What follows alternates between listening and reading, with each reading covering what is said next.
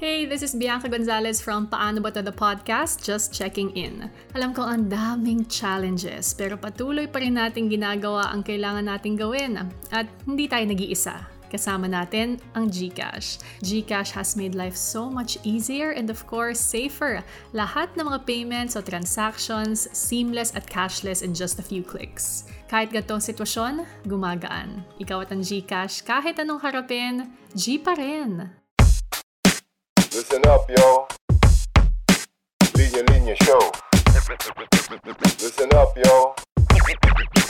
Linya Linya Show. Listen, listen up, yo The Linya Linya Show Bumabalik every week Parang yo-yo Sa office, sa condo, sa FX, sa kanto Walang pinipili, basta pili-Pilipino Listen, listen up, yo The Linya Linya Show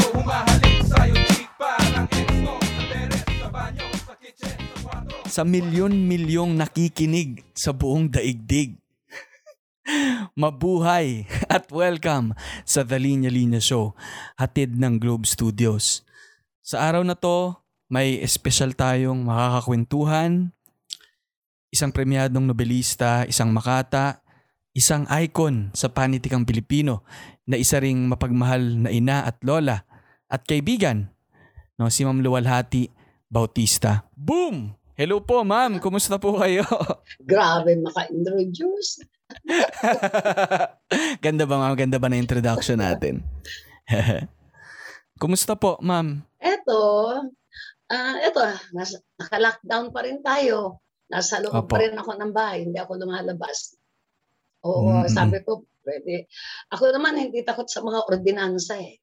Lawbreaker Mm. naman ako eh. Kaya lang, takot ako sa COVID. takot ako sa COVID. May, pag kami Opo. dumating dito, halimbawa kasi every Friday nag-rasyon dito ng isda, meat, hanggang gate Mm-mm. namin. Pero yung sa akin, dinadala ng CBO. Alam mo ba, doble pa ang mask ko. Pag umarap ako sa kanya ng Mm. mask. Tama yun, ma'am. Oo. Baka pati isda, minamaskan, minamaskan nyo, ma'am. Hindi naman. Laging mabibisan. Hindi kami magtagal. Oo, Opo. saka pagka Naka- nag-supermarket ako, umaga, bihira lang, bihira lang ako mag-supermarket. Kaya pagka nag-supermarket ako talagang tinotodo ko na yung bili. Umaga, Opo. umaga yan. Ako unang Mm-mm. customer ng supermarket. Kasi para Mm. bagong disinfect. wala, Mm. wala pa ibang tao. Oo.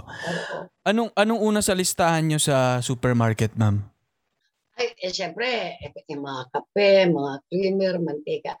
Hindi naman yan nirarasyon eh. Binibili mo sa supermarket yan eh. Ayun, O yung mga kailangan mo, sabon, tissue paper, yung mga ganon. Eh marami, kasi pagka pumasok ka sa supermarket, minsan dampot ka na lang ng dampot. O, eto. Lahat naman yan magagamit. Opo. Ano ba kayo, ma'am? Detulak o debuhat na basket? Ah, ditulak. Ditulak. Mm-mm. Kasama ko lagi yung anak ko. Ah, dalawa po kayo. Oo, siya nagda-drive sa akin. Ay, okay po. Ayun. Eh, ah, ano po, ma'am? Ang tanong kong una pala ay ano eh, kumain na ba kayo? Oo naman, kanina. Ano pong ulam? ano ba yan? Ah, yung bangos na sinarsyado, sarsyadong bangos. Mm, Hindi yan gusto mm. na apo ko, yan katabi ko. Pero kayo po, ano niyo yan? Staple yan, sarsyadong bangus. Oo, basta boneless ha, hindi ako. Opo. Hindi ako makain. Sa amin dito walang kakain ng bangos na hindi boneless. Puro takot sa Mm-mm. tinik yan. Opo. Sino, nang, si- sino pong nagluluto, ma'am? Naku ako, wala naman akong kasambahay eh. Ako, Opo. oo, dalawa lang kami na apo ko dito, yung apo kong teenager. Ayan, ginising ko na lang yan. Ang mga kabataan, magdamag sa laptop, maghapon tulog yan. Wala, ginising ko lang. Dali, pairan ng laptop mo. I-set up mo to. Ah, so dalawa lang po kayo, Oo, ma'am. pero setasan doon yung anak ko, si, si Ay. Joy. Yung, Apa. yung nanay nitong kasama ko sa ibaba, ayaw sa taas eh. Ayaw sa Mhm. taas, gusto rito sa akin. Kasi walang aircon ng kwarto ron. Mahirap yung mama nila. eh. ano, may specialty ba po kayo sa ano, sa lut sa luto? Naku, touch and go. Kung Hmm. may, ano, kung, kung maging masarap, okay. Eh, minsan hindi masarap. Mm-mm. Ganun lang. Mas madalas akong umorder. Mm-mm. Yung mga online delivery. Ay, nakakatamad Mm. kaya magluto. Totoo, ma'am, ano? Mm-mm. Na, ang hirap din eh. Matagal din. Tapos pati hugas, ano? Oo, eto naman naghuhugas ng mga pinggan. Kaya lang mas madalas, ano, sa pa-deliver ka na lang. O yan, Apo. ganun. Puro nagpapadeliver na lang. Apo. Ano pa pong ano, mga pinagkakabalahan nyo ngayon? Ngayong naka-lockdown kayo, nandyan lang sa bahay? Yung, eto yung mga nakaraan, ang- mga webinar, mga Zoom, marami-rami eh. Marami-rami ito. Sabi ko, ah, na, na video patig na ako ah. Kaya yung marami pa rin akong tinatanggihan. Opo. Inaayawan ko na kasi nakakapagod din. Opo. Pero sa panahon ng lockdown na yan, di ba nailabas ko yung aking collection ng mga tula. Tapos yung English translation ng dekada, yun. Opo. Buti, napaunlak, na, napaunlakan nyo kami, ma'am. Pasensya na po. Opo. Yun, nako, grabe naman, ano. And ano po, no, speaking of yung yung pagkakakilala natin, ma'am, gusto ko lang ano, gusto ko lang balikan kung paano siguro tayo nagkakilala. ito, ito madalas ko na rin naman ito nakukwento. Pero itong kwento kasing ito parang pwedeng panlibro eh. kasi Ano ba yun? ano eh, no? May pagka-aksidente ito, ma'am, ano, kung naaalala nyo. Ilang years ago na to eh. Siguro Oo. Sinesearch ko yung ano eh, yung mga t-shirt mo. Tapos nakita Opo. ko yung bata-bata, paano ka baba. Bata yun eh. Nagkataon, ito si Angeli, nagpunta sa bahay. Ang suot niya, linya-linya. Sabi, Opo. sabi ko, alam mo yung may-ari niyan? Kilala mo pala yung may-ari yan. May utang sa akin t-shirt yan. Sabi ko sa kanya. Tapos nung magpadala ka naman, ang daming t-shirt naman. Oo nga Sobrang po. Madami. Isa lang ang, Siya- hini, isa lang ang hinihingi ko eh. Nako ma'am, hindi yung t-shirt yung utang ko dun eh. Yung, yung idea nung bata-bata sa inyo galing yun eh. So talagang Teka, teka pala noon. naiya ako. Opo. Naiwan mo yung wallet. I- Oo nga naiwan pala mo po. wallet mo eh, no? Oo nga po. Kumuha ka na ng grab. Tapos pagpasok ko sa lab, sabi ko, naku, wallet niya to. Eh, wala naman ako ibang bisita, kundi ikaw lang. Mabuti na lang, Oo. may telepono ka sa akin. May telephone number. Eh, Oo kung nga hindi, po. siyempre, kung nasa labas, messenger, eh, kumbaga, Opo. mahina ang wifi, di ba? O sige, Opo. balik ka. Nagdoble bayad, ganun. Oo nga pala, naalala ko nga, naiwan ko po buti. Hindi pa ganun kalayo. Tapos ah, na-message, na, nagka-message agad tayo. So siguro sa sobrang excitement at saya ko nun ma'am na pati, pati wallet ko pwede ko nang pabayaan dahil sa nangyari. Ikaw, wala kang pambayad pagdating ka sa uuwian mo. Kaya siguro ko ano, Nagdoble bayad ka ba nun? Doble. Opo, opo. Pero siguro, yung driver talagang gusto kong ihatid pabalik kasi alam niya wala akong ipambabayad sa kanya. Pero ano, gusto kong i-shoutout si Angeli Mariz Kabongkal. Yan, ang nag- nag-link sa amin ni, ni Ma'am Luwalhati. Dahil sa kanya, nagkakilala kami. Kasi si Angeli nga po, ma'am, ano, talagang ano rin siya, taga-subaybay ng linya-linya at talagang taga-suporta. Tapos nung binalita niya nga sa akin, talagang hiyang-hiya ako. Sabi ko, Angeli, naku, hiyang-hiya na ako kay ma'am. Yung, yung, yung libro niya, pinaglaruan ko, ginawa akong bata-bata, paano ka tumaba? Akin Tapos- naman biro lang eh. Joke lang Opo. yun eh. Eh, sa akin naman, ma'am, syempre, nahiya ako dahil taga-subaybay niyo rin ako. So, sabi ko kay Angeli, Angeli, bigay mo yung number sa akin ni ma'am, pupunta, tsaka yung address niya, pupuntahan ko. Talaga sumugod ako dyan sa inyo, ma'am. Tapos yun nga, may bit-bit ako mga t-shirt. Tapos ano, doon na nagsimulan, ma'am, ano, na nagkakilala tayo. Tapos nagkataon. Siguro na may mga, pareho, pareho rin tayong may, may mga kakilala na mga ilang manunulat, ganyan. Ah, nakapagtrabaho rin kasi ako bilang writer. Tapos, ayun na, ang tagal ko po atang nandyan, ano? Tatlong araw ba ako nandyan sa inyo, ma'am? Sobra ka naman. Pero si Angeli, ilang beses na napupunta rito yan. Kaya Opo. lang, ah, nitong lockdown, eh, hindi na pwede, hindi siya makapunta. Opo. Ang layo ng pinanggagalingan niya eh. Mm-mm. Nueva Ecija Na- ba? Nueva Ecija siya, no? Oo. Ay, grabe. Grabe ma'am ano. Pero nakakatuwa nga ma'am eh, kasi talaga maraming mga bata na katulad ni Angeli at katulad ko na nakakausap kayo, na nakaka-message kayo kahit sa Facebook ano. Oh, marami pa po bang nag ano, nakakausap kayo at nagme-message din sa inyo? Oh, hindi nakamukha nun dati. Dati, nung hindi pa nagla-lockdown, pati mga estudyante. Minsan yung isang teacher dyan sa Jose Abad Santos High School, sinama yung mga bata. Diyos ko, ang dami. Na bawat isa, pag, pag ano sa, nag-ano, nagmamano, nag, nagbebisa. Sabi ko, oh, sige, bless kayo. Nakakatuwa ano, naman. high school. Opo. Ay, grabe ano. Pero yun, simula po nun, nung time na nakabisita ako dyan, na, nagkakwentuhan tayo matagal, parang constant na rin yung usap natin. At hindi rin naman ganun kabilis ma'am, ano, hanggang nung tumawid to ah itong ang ano natin, yung naging collaboration natin. Parang after mga two years pa eh, bago na siya nat- natuloy, ano? Oo. Di po ba?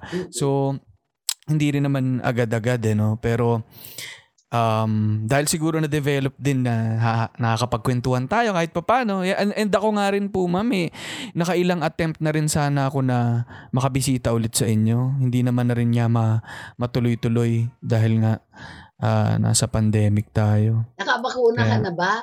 May bakuna Opo. ka na? Opo, Ako dito kami sa... dose namin sa ano Monday. Second Ay, itong. Monday na po. Opo. Ano pong ano nyo? Ano pong bakuna ninyo? Moderna. Ay, nice. Ayos po. Sabi nila pag Moderna po, pinopost sa Facebook yan dahil proud ka na yan. ano po. Hindi talaga. Dito sa amin, nagkaroon ng vaccination program. Apo. Mga taga-subdivision. Pero hindi ako nagpalista ron kasi kasi na, nag-aantay ako. Inantay ko nga yung magkaroon ng Moderna. Either Moderna o Pfizer. Kaya nung Opo. may Moderna, ayun. Ang nag-arrange din to yung nakatira sa tapat namin, may ari siya ng isang ano eh, isang eskwelahan eh. Siya nag-arrange eh. Ayun. Mm. Yung mismo Mabuti umaga na naman. yun, doon din, Mm. nagpunta kami, ginising ko sila lahat. O tara, Mm-mm. papabakuna Mm. tayo. Finally. Yun, grabe. Ma'am, ganun din ma'am siguro no kasi kunyari nasa isang neighborhood kayo. Parang yung yung safety or yung yung health ng kapitbahay mo, halos sing halaga na ng health mo. Oo, oo. Dito ba, ah, bawal pumasok ang mga rider dito hanggang gate lang. Oo, saka dito may na-COVID na noon eh. May Opo. na-COVID na. Tapos nung ma-COVID siya, namatay eh. Namatay yung mag-asawa eh. Yung anak nila naka-quarantine, dinadala na lang dinadala Mhm. na lang ng mga taga-subdivision ng pagkain na nilalagay Mhm. sa isang upuan sa labas ng bahay. Wala namang nahawa. Awa ng Diyos, wala. Walang nahawa dito. Mm. Opo. Pero kakaibang ano na talaga no? Kakaiba talaga yung yung nangyayari ngayon, ma'am. Eh ano? ngayon, mas grabe. Mas Mhm. grabe talagang. May isang, hindi pa yung isang writer hanggang ngayon nakakonfine pa rin. ICU Opo. pa rin siya. Yung kaibigan kong doktor, ipinasok ng hospital August 8. Ang dami naging komplikasyon. Pero ngayon, um, so far, umaayos naman. Kaya eh, nakakatuwa naman. Eh, Diyos ko, eh, halos halos iskandaluhin mo na nga ang langit. Eh, Di ba? Grabe, ma'am. Opo. Nakakalampag mo. Bising-bising ngayon sa langit, ma'am. Talagang araw-araw may tawag dun. Saka Kailangan ano, minsan, natin. naka, nakakalungkot ba yung ang nakikita mo sa sa social media, puro makikita mo, may pinalitan ng kandila ang profile pic, yung, mga ganyan. Opo. Parang, minsan yung ginagawa ko, dinadaanan ko ng tingin, eh, hindi ako umiistock doon. Parang ayaw ko Opo. nang malaman kung sino na naman. Opo. Nakakaano, ma'am, ano, med, nakakapanlumo, nakakapanghina. Oo, oo.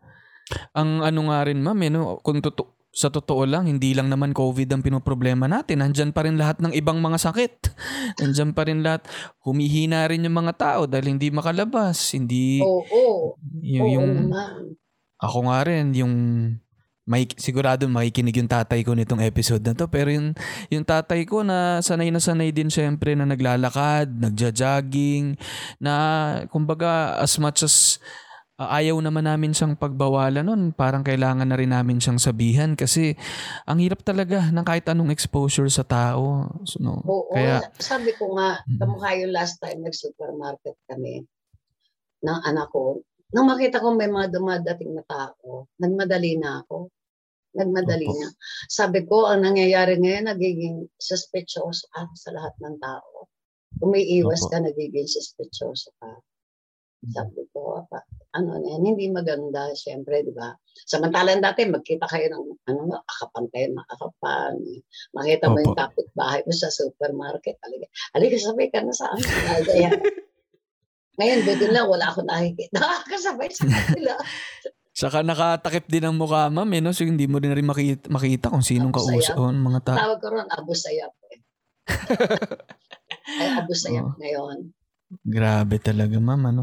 Paano naman po kayo nagko-cope ngayon, ma'am? Ganyan nga na, na yung mga nakasanayan ninyo, yung makikipag-usap, lumalabas, ultimo yan yung pag-grocery na minsan therapy mo rin yan, ano? Yung pag, pag Oo. pamimili.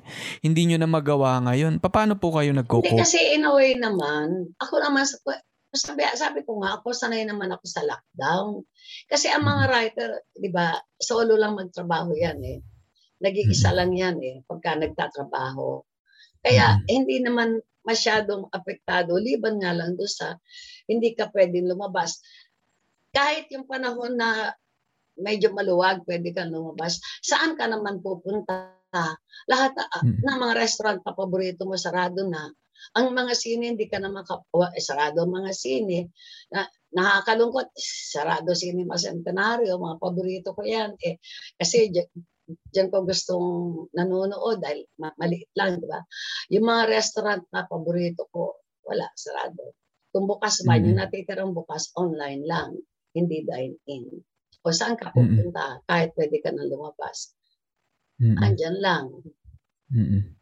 E, paano po kayo bumabawi? Ano, meron po ba kayong ibang ginagawa dyan sa bahay para ah, para at least ano naman maaliwin yung sarili nyo? Anong Hindi ginagawa ako, nyo dyan? ano eh. Ako kasi, kumbaga sa, ano pa parang, hindi ka talaga mawawala ng gagawin. Ah, Mm. Nanonood nga ako ng ano eh, yung mga back episode ng Pepito Manaloto. Mula sa, mula sa ano, episode 1. Tapos, Mm-mm. nire-recommend ako pa sa mga anak ko, uy, pagka na-inip kayo panoorin nyo, tawa, tatawa kayo kay ano, kay, kay, kay Bitoy. Kay Bitoy. Oo, Ano-. Ano nga po ma'am eh, meron kaming, meron tayong listener dito si, si Jed Violeta, pati yung mga ibang listener ng podcast. Nagkausap-usap kami isang beses. Nire-recommenda talaga nila yung Pipito Manaloto. Si Michael B. Talaga naman. mas, mas, Oo. masaya. Tsaka iba rin naman, syempre si Michael V ay artist din talaga yan. Oo. Ah, nagsusulat din at magaling yung mga konsepto Nasaan, niya. Nasaan episode na ba ako? wala sa episode. Nire-recommend ako sa mga anak ko para hindi kayo mainip. Pag wala kayong ginagawa, panoorin nyo. Nasa YouTube naman eh. Pepito. Manaloto. Sabi ko, mula sa una. Talagang tawa ko ng tao, mawawala ang stress mo. Yun. Oo. Opo. Shoutout kay Bitoy na nagkaroon din po tayo ng t-shirt with Bitoy, Ma'am Lualati. Nagkaroon po ng linya-linya collaboration Talaga? with Michael V. Opo. Oo. Mga, napaka-talented naman niya eh. Opo, ang galing talaga. Siya ang Siya nakikita ang mo yung dati nag-a-assume siya na iba't ibang karakter. grabe talaga. Kahit ano, kaya niya. Kahit anong karakter, kaya niya. Ang galing talaga. Talagang siya ang parang nagtayo ng bandera ng ano eh, komedya, no? Ah, sa panahon ngayon. Ano pa pong mga pinapanood niyo, ma'am, bukod sa Pipito Manalot? Nag, ang, ang, ang tanong siguro ng, ng bayan, ma'am, ay nag, na umabot na ba kayo sa mga K-drama na yan? Ay, hindi ako nanonood. Hindi ako nanonood noon. Hindi. Opo. Yung other times, pwede naman akong magbasa. Ngayon, binabasa ko. May, nagbabasa ako minsan mga, yung mga writer din natin, lalo na yung mga bago. Ano, binabasa ko mga trabaho nila. At pag maganda, pinopost ko pa nga eh. O, Opo. para ano man lang, ma, pinopromote ko ba? Opo. Oo, Yun. So, basa-basa pa rin po, ma'am, ano? Nabasa ko. Um, opo. May mga, andyan po, po pa po ba yung mga alaga niyang pusa? Ay, naku, mga alaga kong pusa dito. Itong mga pusa na ito, pagka yung may time ka, papakainin mo, hindi mo sila makita. Ngayon, pagka may ginagawa ka sa nag, nangingiyaw sa labas. mga istorbo eh. Istorbo. Pero may isa dyan, paborito ko eh. Pilay siya eh. Hindi siya, hindi siya nangungulit ba? Nakaano lang siya, nakatalungpo lang siya sa, sa ano sa labas ng garahe, nakatalungpo. Pero iba makulit talagang pinapasok pa talaga dito. Pahingi na lang nasa loob. Yung isa nga, kulay white yun. Alam namin buntis eh. Mm. Tapos, ang, kasi nag-uulan eh, ginawa ng anak ko sa taas. Doon sa, kasi di ba ang hagdan nito nasa labas, di ba? Naglagay siya ng karton. Kasi pagka, pagka malamig, itong pusa na ito, eh, diyan natutulog. Eh, hindi naman mapapasok ng anak ko. Meron siyang dalawang pusa. Mm. Baka, eh, siyempre, bagong pusa, baka mag-away. Saka itong puti na to, medyo nangaagaw to ng pagkain. Ngayon, nung isang umaga, sinabi sa akin ng anak ko, bit-bit ng pusa yung mga anak niya. Isa-isang bit-bit, isa-isang, isa-isang nilalagay doon sa karton. Mm. Eh, sabi ko, hindi po pwedeng, sabi, magiging adult yan, magiging pusa na naman yan, pag-alagala. Mm. At Tinanong ko ngayon kung sino ang gusto mag-ampon. Pero ayoko ipa-ampon ng paisa-isa. Gusto ko buong pamilya. Nakakuha naman ako kay kaibigan siya ng mga kaibigan ko, pero napunta na raw siya dito sa bahay. Hindi ko lang masyado Mm. tatandaan. Kinuha niya lahat. Kinuha niya yung tatlong kuting, pati yung ina. Wow. Ang saya-saya siguro ng pamilya ng mga kuting kasi magkakasama sila kaysa yung pag-iwahiwalayin sila ng, pusa. Mahilig ng siya sa pusa. tadhana. Ah, Mhm. meron daw mga stray cats sa UP na kinuha niya. eh. Mm-mm. Mm. Kaya ang pusa daw niya ngayon, labing apat. Ay, grabe. Opo. Ang tanong ko sa inyo, ma'am, paano nyo po nalamang buntis? Humingi po ba ng hilaw na manggawit bagoong? Lumalaki dyan niya. Lumalaki dyan. Opo. Eh, yung, yung alaga nyo naman na pusang pilay, may pangalan po ba? Ano ba tawag ng mama mo doon? May tawag ang mama ko doon eh. Black and white lang. Si Black and White. Black. Black and White. Hindi yan Napaka- pilay nung araw. Opo. Tapos nakita lang namin pilay. Sabi ko, sino kaya ang gumawa nito? Sino Mm-mm. kaya? Bigla- Nakita lang namin pilay. Tapos hindi na Mhm. siya naka-recover. Dito minsan, kamukha nun, meron dito yung gray and white. Nakita na anak ko na nasa kasa, nung wala pang lockdown noon, ano, kakapasok Opo. Nasa kasaan ng motora. Nagsugat. Yung ginamot ng anak ko yun eh. Ginamot niya yun, matagal-tagal niyang ginamot hanggang sa gumaling. Tapos nawala yung pusa. Ang ginawa Mhm. naman to anak ko, hinanap. Maano yan eh, kahit mga stray cats sila hanap niyan eh. Mm-mm. May naka, nasabi sa kaya ng isang, ng gwardya, namatay daw yung pusa na yun. Tinapon na raw. Naku. Mm. Eh, yung anak ko may Ayun. alaga yung pusa dati, Bengal cat eh. Napaka salbahe, nang aaway, nang aaway ng ibang pusa. Kaya pagka nilalagay namin sa gate yun, nakatali eh. Nandadamba na iba. Nagkasakit yun, dinala sa vet, na ospital, tapos inuwi, tapos hindi, hindi, dum, ibig sabihin, siguro mahina ang katawan, biglang yung mga ulan, mga ano, na pneumonia, namatay. Nung mamatay Mm. yun, iyak na iyak yung anak ko. Mm. Eh, sabi nung kanyang kaibigan, doon daw sa tabi ng bahay nila, may bakanting lote. Ilibing daw. Sabi ko, pagka nilibing nyo yan, at yung lote na yan, tinayuan ng ibang bahay, makukuha yung bangkay niyan, itatapon sa basurahan. Ipakremate natin. Pinakremate namin yung pusa. Mm-mm. Hanggang ngayon, andyan Mm. pa yung abo. Pati yung kanyang Mm. ah, footprints ba? Tinanong Mm. mo na eh. Tinatak, itinatak Mm. mo na eh. Doon sa, doon sa kanyang Mm. pinaka-arm na. Ayun. Ganun Mukhang talagang ano. Oo. Parang bahagi ng buhay nyo dyan ng mga pusa, ma'am, ano? Oo, hindi. Saka ako nun, may isda ako eh. Alam mo ba yun? Yung arwana ko, Mm-mm. laki na. Ganyan na kalaki. Tapos namatay. Opo. Nako. Oo, oo. Hindi- Humingi na Hindi ako naman, ng- ano, ma'am. humingi hindi na naman pila- sa lahat. Kasi ako, wala namatay din. Oo. Okay. Hindi naman pilay, ma'am, yung arwana. Ang laki na noon, ha? Ang laki, Opo. ha? Nung bili namin yun, maliit pa lang. Ngayon, nung mamatay siya, ang laki na. Parang umaayon din yun sa laki ng ano, ma'am, eh, no? Ng, Ng ng aquarium. aquarium mo. Eh, Mm. sabi ng anak ko, ano, bili ulit tayo. Sabi ko, wag na. Ayoko na. Mm. Yun na lang. Pabili lang tayo ng ano, piranha. Oo, no? Ako, matagal ko na rin gusto magkaalaga ng ganyang pirana na. Ma'am, may- May iba tayong konti, ma'am, ano? Ah, ito matagal ko na rin gusto itanong. Saan po nang galing o ano ang kwento ng pangalan ninyong luwalhati? Ang tatay ko may, mahilig talaga sa ano, ang ate ko ligaya. Ako Hmm. luningning. May kapatid, kapatid akong namatay nung baby. ah luningning. Eh, yun, ang- mga four days old pa lang daw eh. Kasi very, Mm. very, yung panahon na yun, ano pa, eh, hindi pa masyado nagagamot ang very. Meron naman, aliw. Namatay Mm. din yun noong 15 years old. Kasi yun, blue baby yun eh, pinanganak. Maano ang puso, yung may, mahina, hindi umiyak. Eh, yung Opo. time na yun, hindi pa naman, oh, hindi pa, kasi advanced ngayon ang, ang, ang science ng medicine, di ba? Tapos si, si Marilag, si Paraluman, ayun. Puro Wow. ang pangalan namin. Ah, pero ang Mm. lalaki, hindi. ah. ang Mm. lalaki namin, Cesar Dante. Dante. Mm-mm. Mas typical lang konti yung sa lalaki pero ang gaganda ng pangalan ng mga babae, no ma'am? May ano po ba kayo? May nickname kayo noon? Kahit yung tawag nila sa akin sa bahay, saka yung mga mga ano, matatagal ng mga kaibigan, ine ang tawag sa akin eh. Ine, Ano po? ine, Ineng? nene, ine. Ine. Oo. Ah, ine. naman Opo. palhati ang tawag sa akin sa bahay. Ngayon, yung mga, Opo. dito sa trabaho, may tumatawag sa yung hati.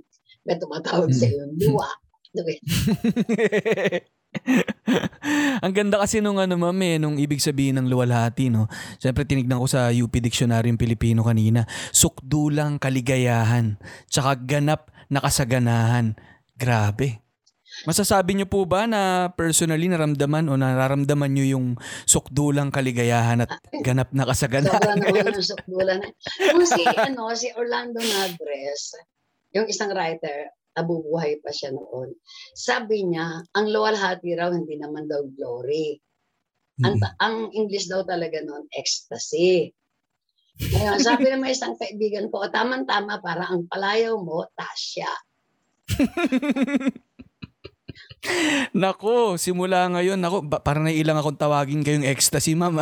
Tasya ang araw eh. Sabi ng isang Tasya na lang. ko, ang, tama yan, ang palayaw mo mula ngayon, Tasya.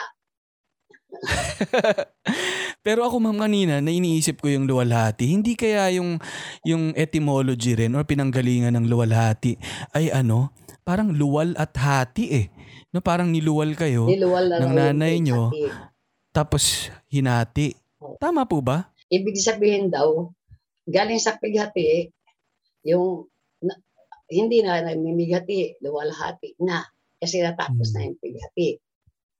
Pero hindi naman daw ang ibig sabihin ng pighati, eh baboy na namimigati. Yan ang sabi nila ma'am na ano eh, ang, taga, ang Pilipino, Tagalog ng pork chop, pighati. Kasi Oo. hinating ano, pork. Yan, no. Ayan. Ang, ang, isa ko, ang next ko pong tanong sa inyo, ma'am, ano, um, napagkwentuhan na rin kasi natin sa dati naman na episode natin kung kailan kayo namulat sa pagsusulat, ano. Ah, ah, kaya sa mga hindi pa napapakinggan yung episode na yon, hanapin nyo yung Tula Somebody. Ayan, ang tanong ko po, no, ngayong nasa gitna tayo ng pandemya, no, mas nakakasulat po ba kayo? Or mas, ah, mas nakakasulat kayo noon? Ah, hindi, pareho lang naman. Ako naman kasi, pagka lang may susulatin, saka nagsusulat. Pagka, pagka wala ako ideya na isusulat, di ako, hindi ko pinipilit ang sarili ko. Kaya yung iba raw na may mental block. Hindi ako na may mental block kasi pag wala ako isusulat, eh, hindi ako Mhm. sumusulat. Yung computer nga medyo, ah, matagal-tagal na yata hindi nagagalaw ah. Kaya lang nagalaw yan kasi may kaibigan kang pakit, ah, pakitingnan mo nga ito, paki, ano, gawa mo, baka pwede mo ako gawa ng blurb, yung mga ganyan. Yung mga ganun lang. Pakibasa mo naman, pwede pa gawa ng blog. Yun lamang kaya nabubuksan. O pag gagawa ako ng speech na sasabihin ko, ayan, nabubuksan. Pero yung gagawa ng panibagong nobela o ano, parang wala eh. Kahit yung kahit yung collection ko ng tula, collection yun eh. Wala pa ng umpisa eh. Yung English ng dekada, matagal na rin gawa yun eh. Ano ko lang talaga yung inedit ko lang talaga. So hindi naman po pwedeng mawala ng ginagawa. Just kahit nasa loob ka ng bahay. So tumingin ka sa paligid mo. Pagka wala akong ginagawa, makita ko, ay, kailangan ko nang hugasan ng mga screen ng bintana ko. O yan, may gagawin ako niyan. Ay, kailangan kong ah, ayusin yung closet ko. Ayan, meron na, may nagagawa eh. Hindi ka Opo. talaga mauubusan ng gagawin kung tutuusin mo. Mm-mm. Oo. Pero pagdating po sa pagsusulat, ma'am, may na- nasulat ba kayong mga bago ngayong Wala, kasi lockdown? wala akong isusulat.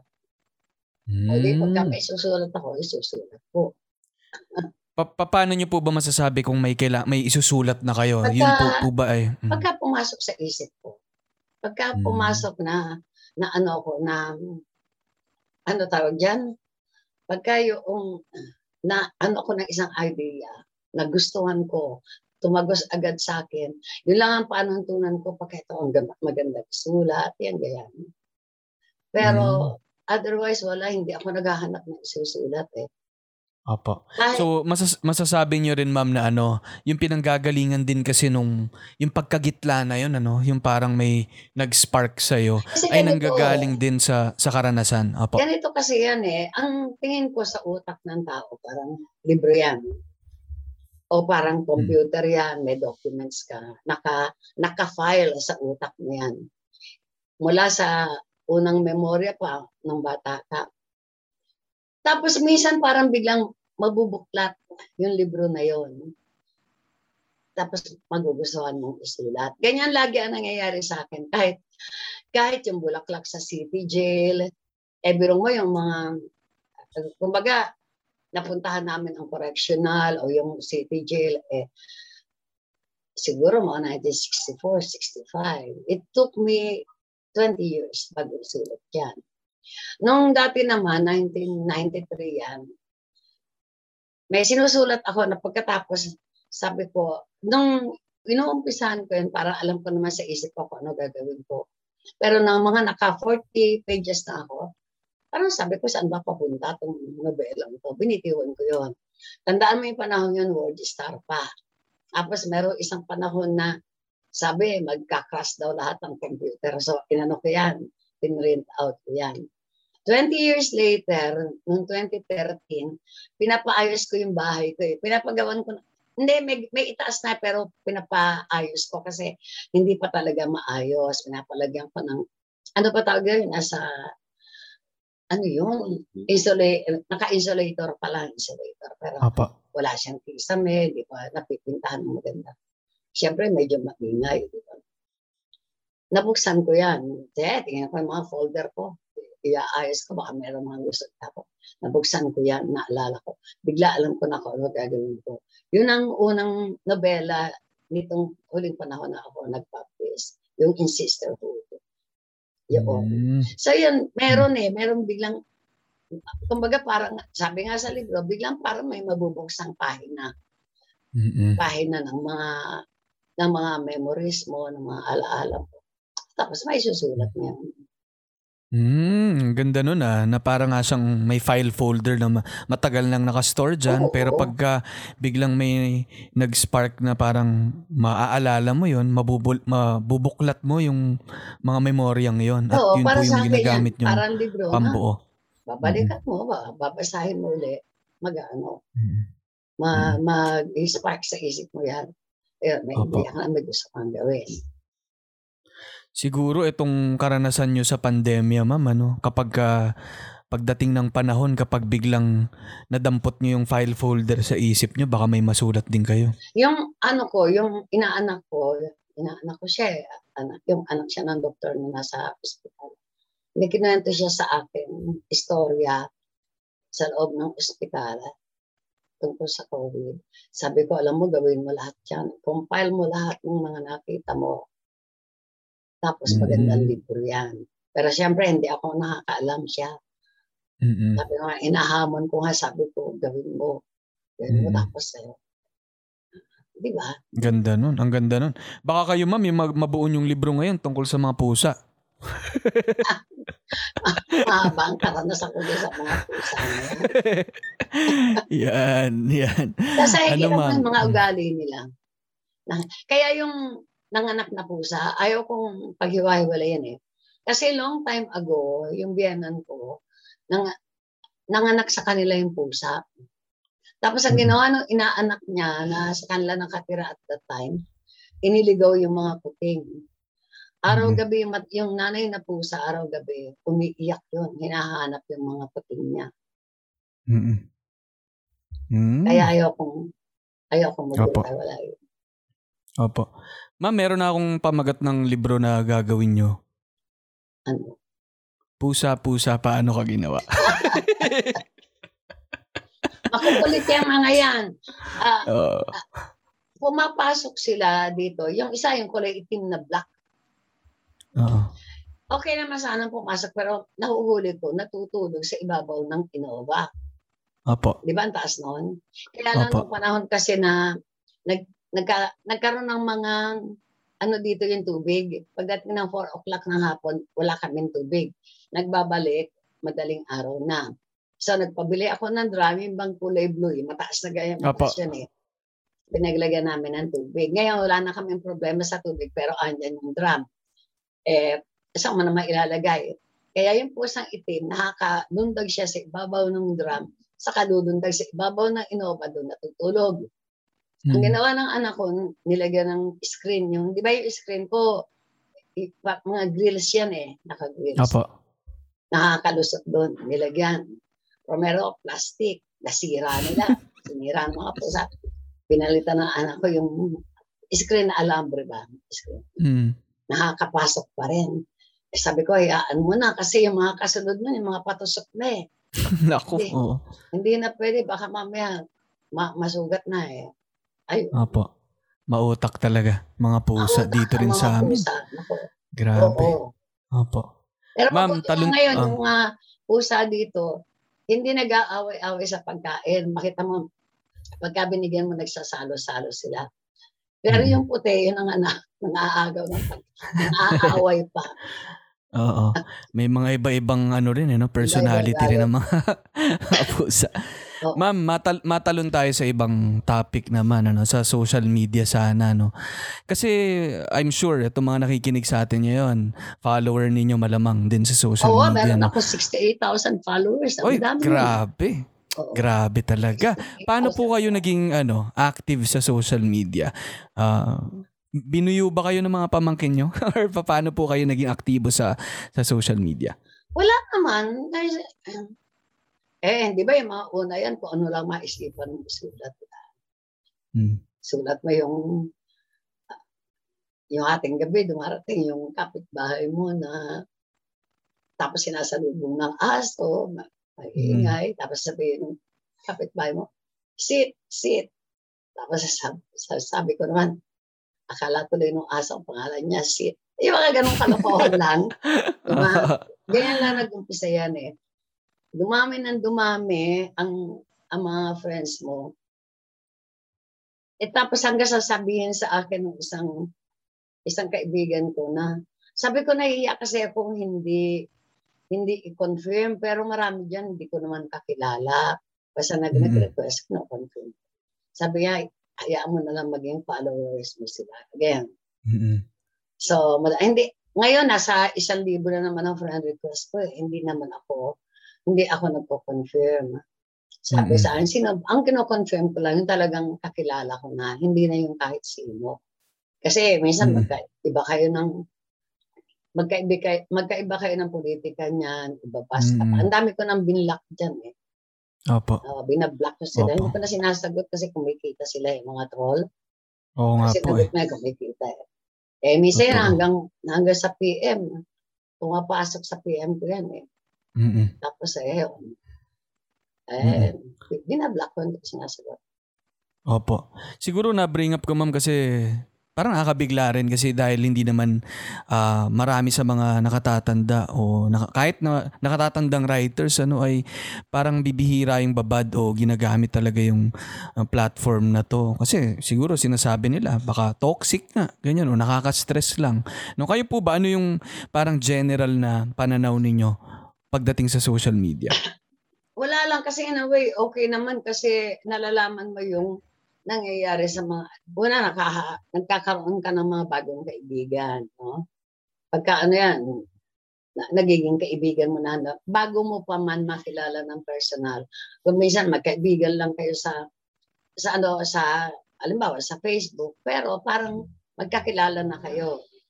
Ah, yan, isang maganda yan nalalaman mo rin ang mga nangyayari. Pero siyempre, pagka yung mga um, medyo iba ang politika nila, hindi ko na lang sila binabasa.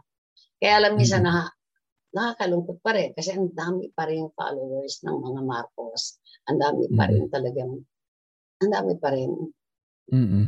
Mm-mm. Eh, tapos nag, nag nagkalat pa sa social media nga Oo, ngayon ano? eh, hin- bakit hindi nila, eh, na, na, na-disappoint ka in the sense na hanggang ngayon ba hindi nila alam ang mga tunay na, na pangyayari. Although sinasabi ng iba, dito nga sa, sa comment box ko, sinabi na naman na kasi buong high school nila, high school days nila, ang natututunan nila sa mga textbook ay puro yung kabutihan ng ni Marcos. Yun Mm. hindi sila aware doon sa mga sa mga pinatay, kinulong, tinorture, mga parasidos. Hindi nila hindi sila aware doon sa gaano kalaking salapi ang ninakaw ng mga Marcos. Hi- Hindi, hindi sila aware doon. Dapat talaga mas mas uh, Mm-mm. maipamulat pa sa kanila yung totoo.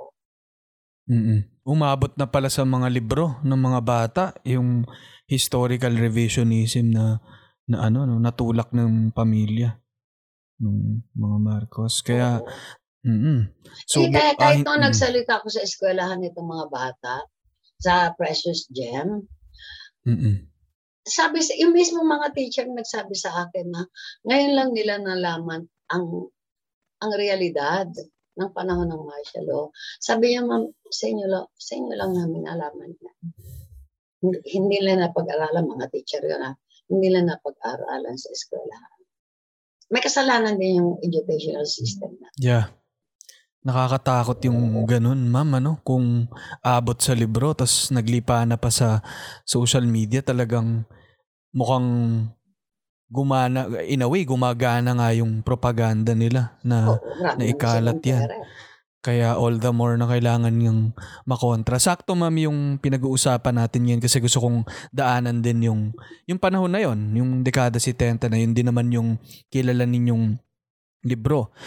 At ngayon, na kayong nabu- na, na, nandito tayo ngayon sa dekada naman na to. Paano na ba natin tatawagan yung dekada na to, ma'am? Dekada 20 na ba to? 'Di ba?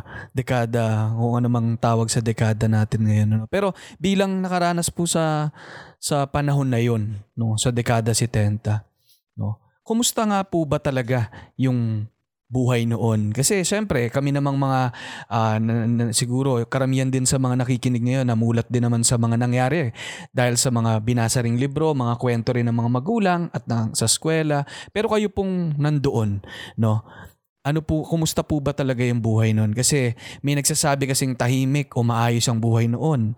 Totoo po ba yun? Kung magulo naman, was it parang total chaos? So pwede nyo po ba kaming bigyan ng parang better picture sa buhay noon?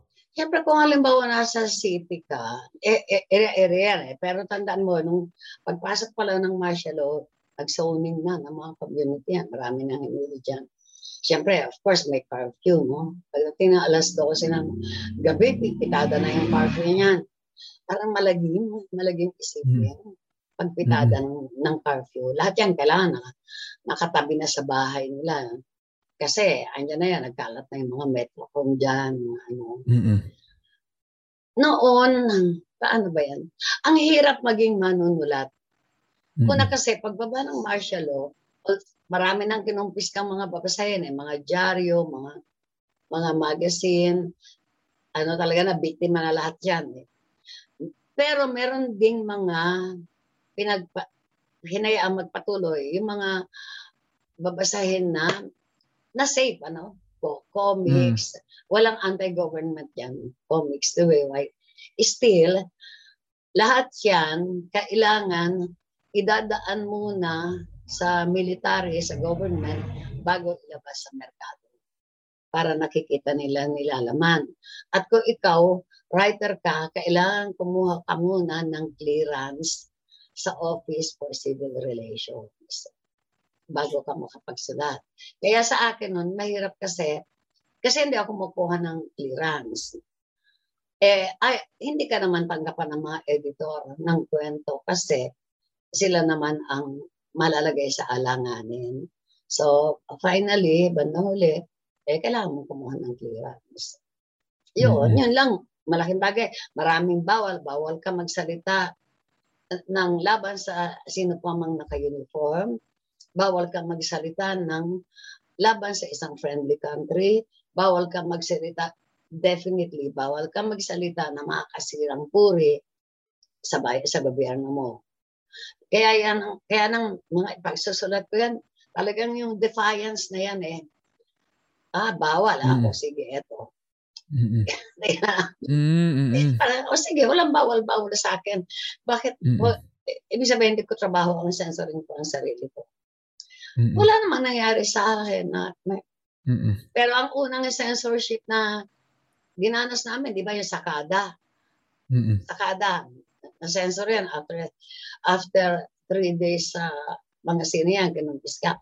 Pero before that, kami ni Lino Broca, meron kaming ginawang episode sa TV. Ako sumulat, si Lino on direct. Yung mismong araw na ipapalabas yun, kinagabihan, birthday ko pa yun eh, kaya tandang-tanda ko. Tumatawag sa akin si Lino Broca. Mm. Sabi niya, band tayo. Hindi tayo makakalabas pa O, pagkatapos later, sinasabi ng sensor na baguhin namin ang ending. Kasi miscarriage of Mm. justice daw. Paano mababaguhin yan? Eh, yan ang mismong punto ng, Mm. ng episode, yung miscarriage of justice. Ayaw din naman siyempre bago, eh, si Lino pa. Hindi talaga Mm. babaguhin niya, di ba? Mm-mm. Maski yung, maski yung producer, si Pepito Rodriguez, ayaw niyang baguhin. Eh, di ba, na lang hindi mapalabas. Hindi napalabas yun.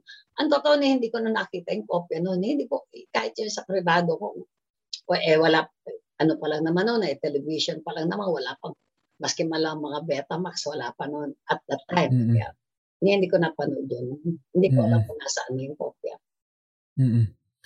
Pero yun nga, parang na mas napi, mas kahit pa paano napipicture ko mami na parang kontrolado, no? Parang kontrolado ng ng gobyerno yung kilos ng mga tao at para sa inyo bilang writer na yun nga yun na yun din ang punto ng pagsusulat eh nung yung malaya kang makapag ah, ah, pahayag ng mga naiisip at nararamdaman Yes, mo Oo.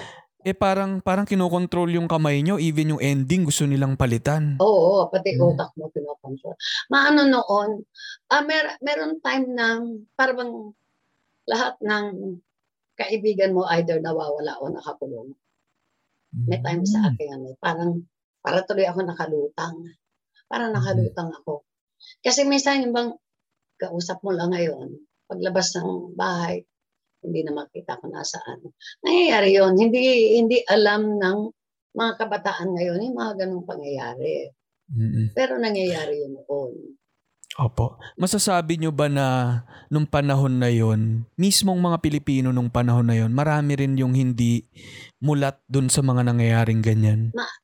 Lalo na yung mga Ilocano eh. Eh, sabihin, hindi Mm. siguro lalo Mm. na. Pero, siyempre, mas maano yan. Mas, ma- Mm-mm. mas marami pang following ang mga Marcos siyempre sa bayan nila, di ba?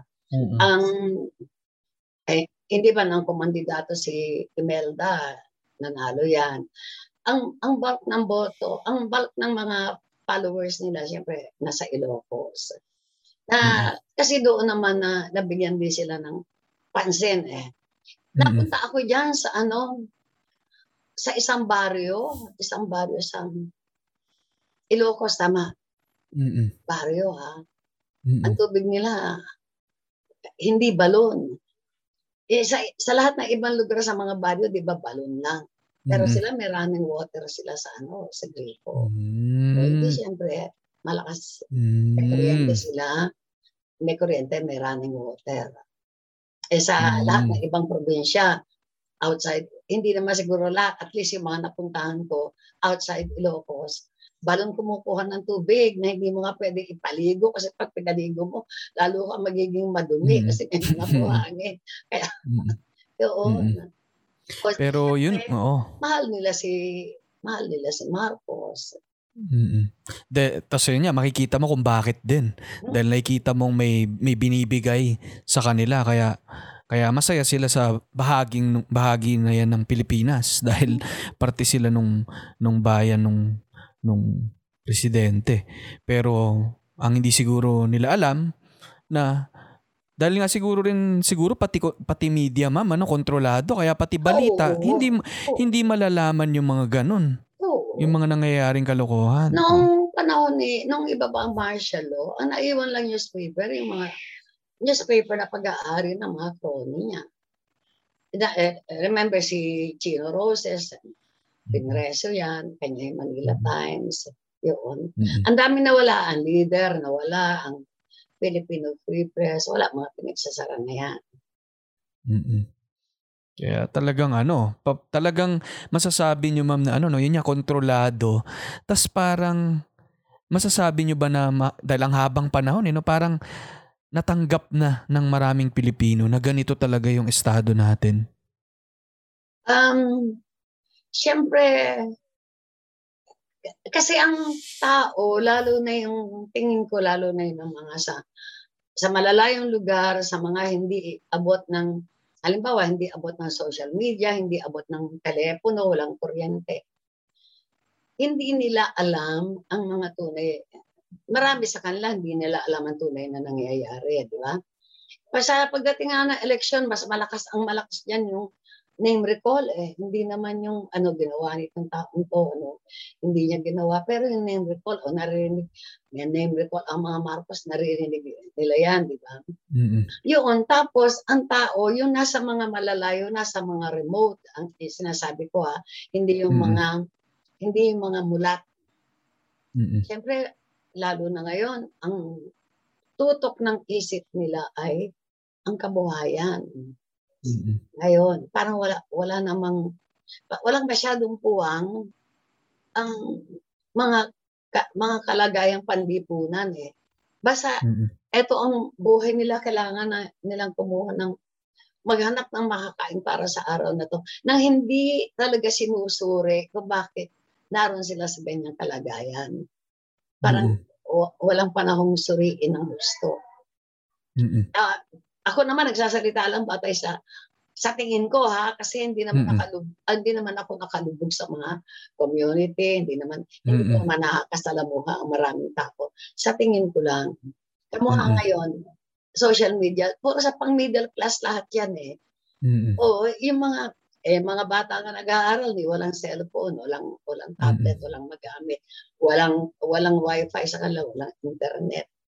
Paano magiging book ala aware aware ang mga lahat. Mm-mm. Tapos yung mga meron naman mga nag-aral, mga na brain na brainwash naman ang marami, marami diyan. Mm-mm. Kaya minsan nung nagsalita ako parang na-confuse. Yung isang estudyante nagtatanong sa akin, parang naramdaman ko ang confusion ng mga kabataan. Kasi iba ang sinasabi ko sa napag-aralan nila sa eskwelahan. Mm-mm. Iba. Pati yung sa social media, parang iba, na, iba yung napag iba yung natutunan nila eh. Hopefully ngayon habang tumatagal yung panahon, sana nakikita nila ang totoo. Pero kasi ang tagal na yun ang itinuro sa iyo eh. Mm-mm. Sabi nga nung Tama. meron nga isang nag-comment, sabi niya, sabi ng lola niya, ng nanay niya, ng mga kamag-anak niya, pinaka-safe ang buhay ng, ng Pilipino noong panahon ni Marcos. Paano naroon sila sa isang safe na lugar na hindi naaabot ng gulo? Sa tahimik sila, tahimik na mamamayan, ganyan Mm-mm. daang iniisipan yung yung kanilang yung kanilang kakainin halimbawa. Kaya para sa kanila tahimik. Pero Mhm. merong mga paano yung mga mga lugar na pinagbintangan na kumakalong sa NPA, hinamlet sila, dinala sila Mhm. sa baryo na binabantayan sila ng mga military.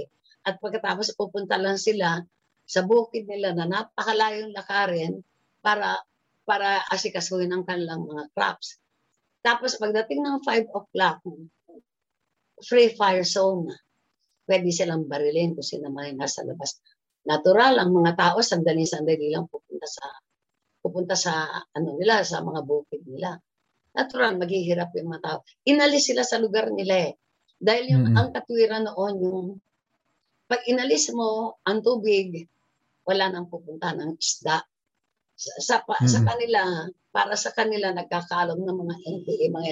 Kaya inalis nila yung buong baryo, inibak- inibakot nila. Kawawa ang Mm-mm. mga mamamayan, di ba?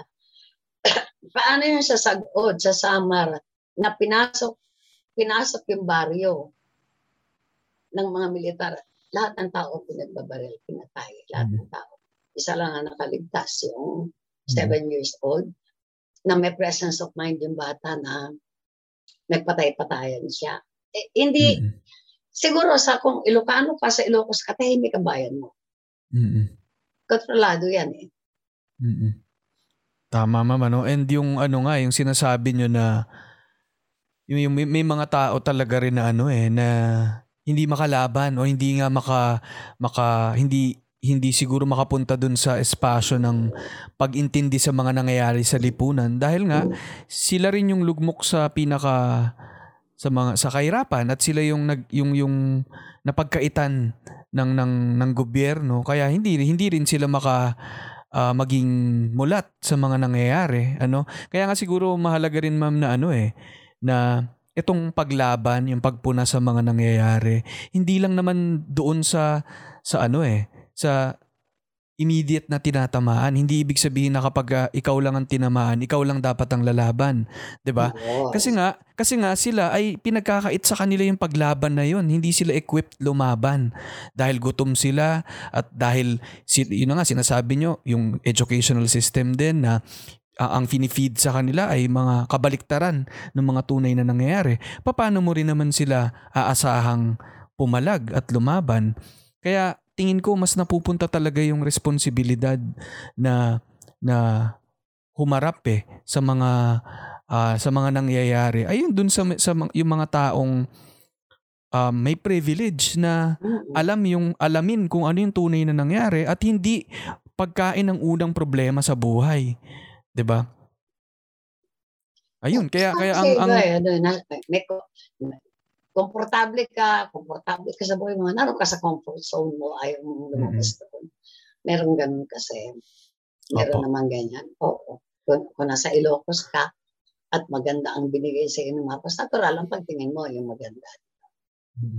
Tsaka siguro yung isang punto rin ma'am, parang hindi hindi automatic na kapag yung mga mga taong um, hindi nga mulat dito sa sa sa sa katotohanan sa kasaysayan natin ay agad-agad ay masama sila.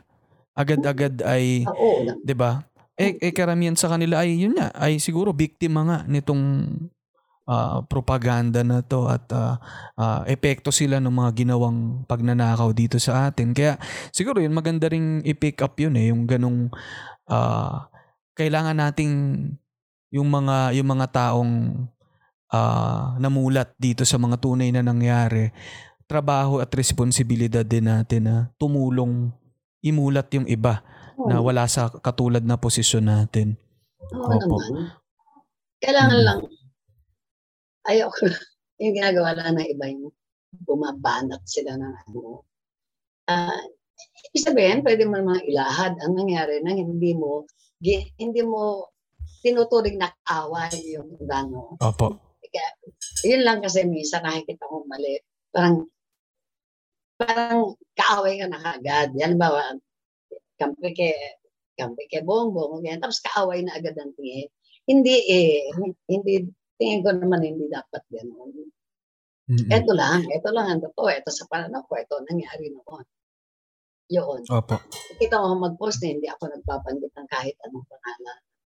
Mm-mm. So, kumbaga, naniniwala pa rin kayo dun sa espasyo na yon Oh, na pa pwedeng magtagpo ang dalawang tao at pag-usapan. oh, pwede kayo Oo. magkaintindihan. Bakit? Huwag ka magsasara ng pinto. Huwag ka, Mm. di ba? Huwag ka magsara ng pinto. Siyempre, ang sasarado mo lang yung mga nagmumura. Eh, Oo. naranasan ko yan. Eh, pinagmumura ko eh. Mm-mm. Hindi, bakit ko? Kung hindi rin sila bukas sa pakikipag-usap ng mga maayos, yun, talagang... mga trolls naman yun. Eh kasi pa, Mm. minsan nag-PPM naman sa yung mga trolls. Hindi, wala namang retrato. Walang mukha. Mm-mm. Alam mong pati pangalan nila fake. Alam mo Mm-mm. yung ganon. Meron ako Mm-mm. dati noon. Sabi, kilala mo ba si Lola T. Bautista? NPA yun.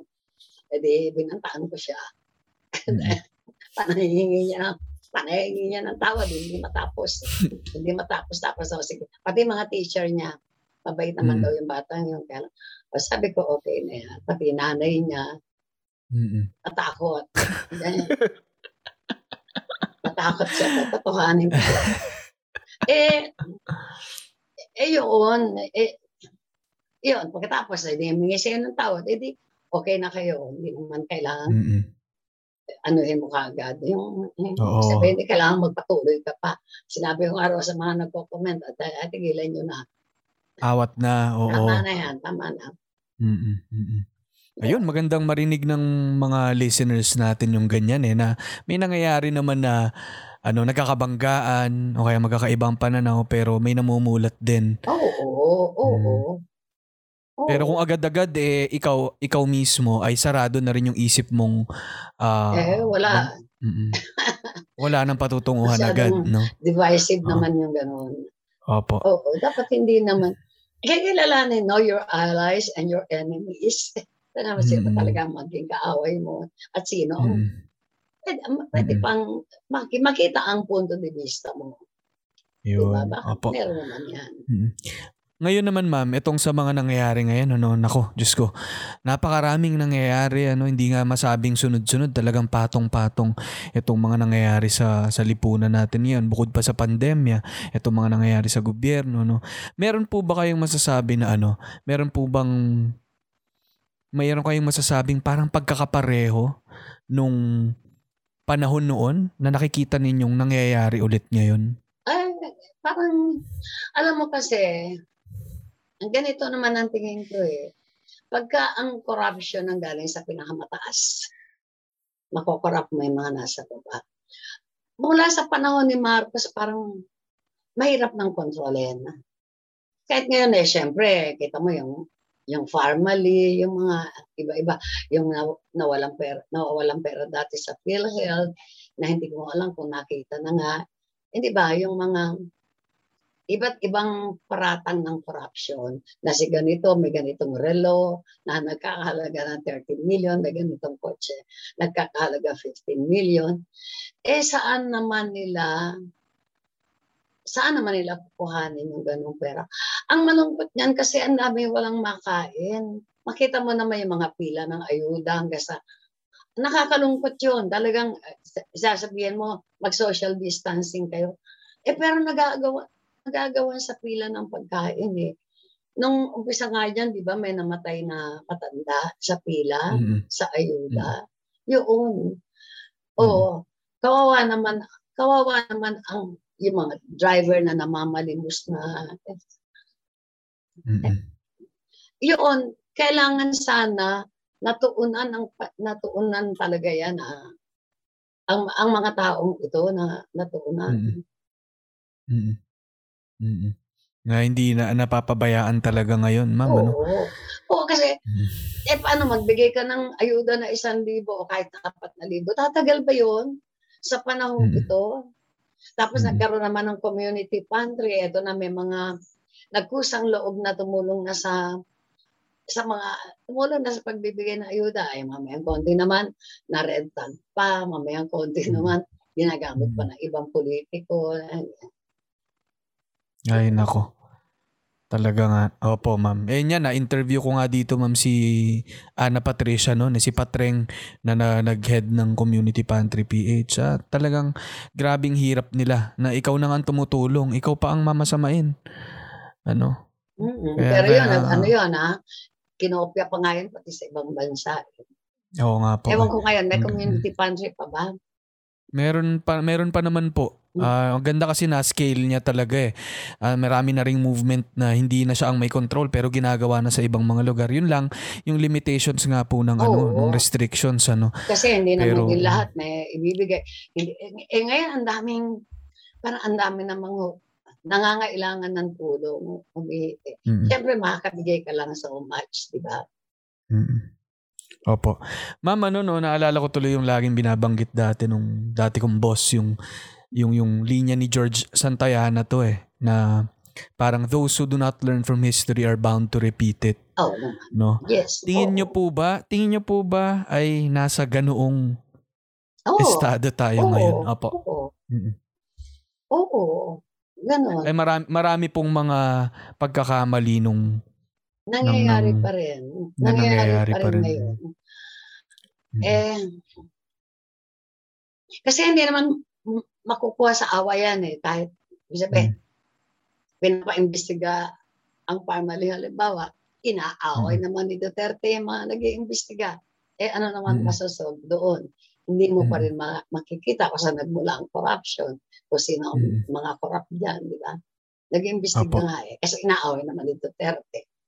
Parang Mm. na-reduce na sa ganon, sa paligitan ng mga maaanghang na salita, na, na-reduce doon ang, ano, ang usapin na naka, naka-brief ka lang si Isko. No, kasi- yung level of Si, si Gordon, ang taba-taba. ganyan. ah, Na, na-reduce, masyadong napakababang klase ng away. Dis- Kailangan yung level of ano, di- discourse ma'am ano.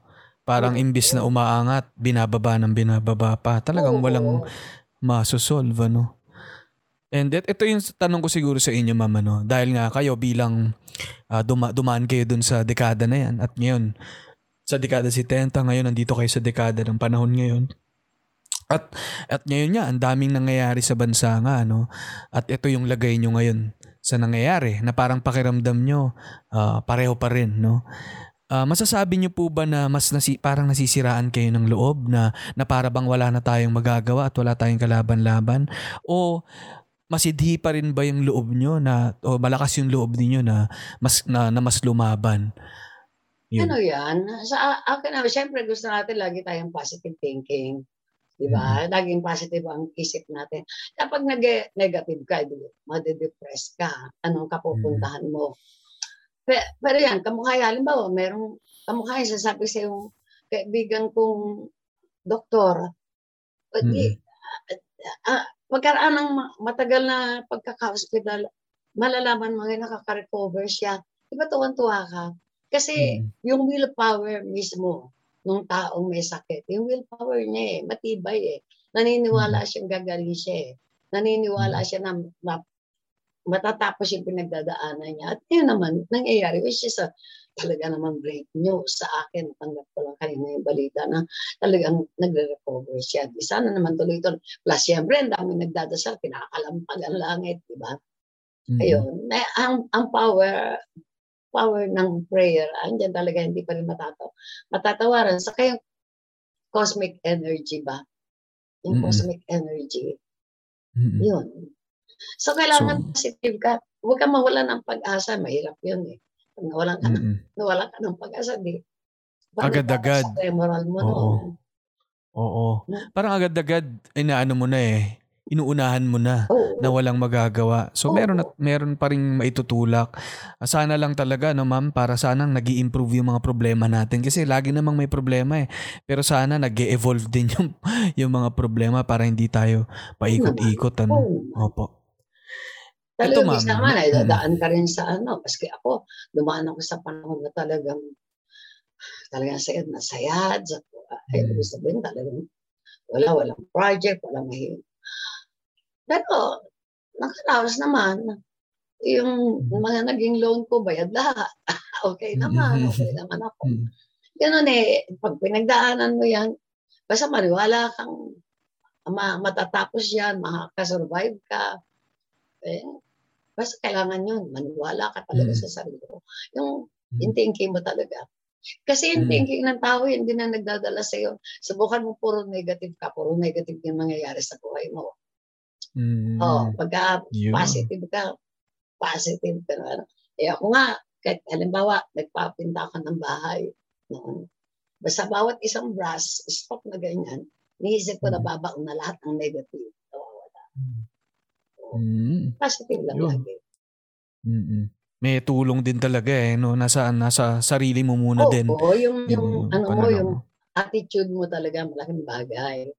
Mm-mm. Eh ako kahit parang may nararamdaman ka, hindi ko naman iniisip, may sakit ako, may ganun. Oo, minsan Mhm. binubulaga ka na nga lang na may sakit ka. Pero, Oo. pero kaya sabihin, da, ngayon naman dami namang gamot. Huwag lang talaga mako-COVID, talagang takot ako sa COVID. Oo, wag talaga, ma'am. Wag na wag. Ma'am, ito, meron akong isang tanong na, na medyo mababalik lang tayo dun sa sa medyo negative ng konti kahit na papunta na sana tayo sa positive. No? Pero ito lang, gusto ko lang curious lang ako sa pananaw nyo tungkol dito. Eh.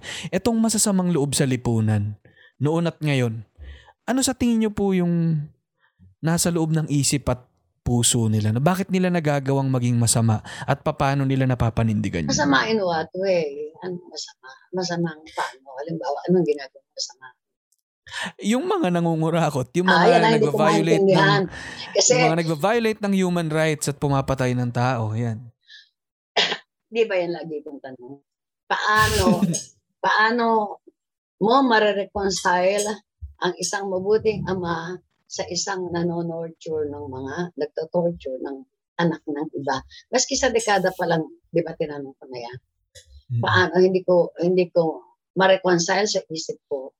Kasi kasi nung nakakulong yung asawa ko noon, merong isang ano doon, ah general. Ah, at that time natin general na rin siya. Mabait, mabait sa akin pag-usap. Tapos, yung pala, yun daw ang unang nanakit sa kanya, kinara, mga karate blows, binigay sa kanya, tadyak. Nasa dekada yun. Mm. Totoo yun. Parang, paano ko ma-reconcile?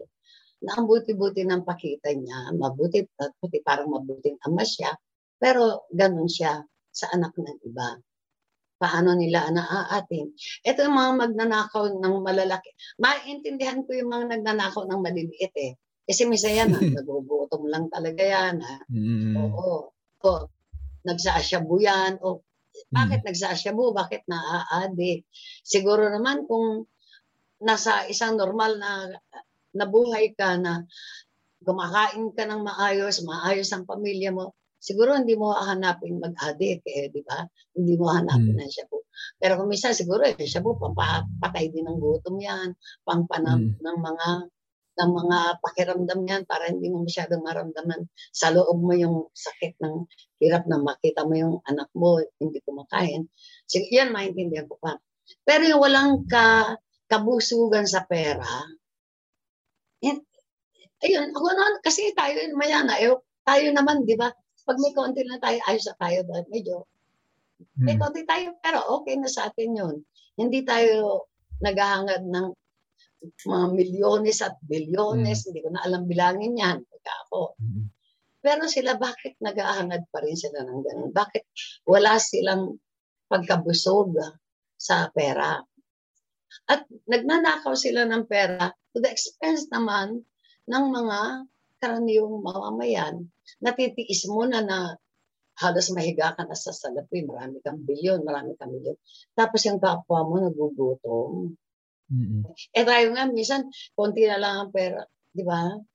Kamukha Mm. yung security guard na nag-viral lang kahapon na binigay niya isang daang piso niya dun sa ano, sa bata. Bakit nagagawa natin yung ganyan tayong mga karaniwang mamamayan?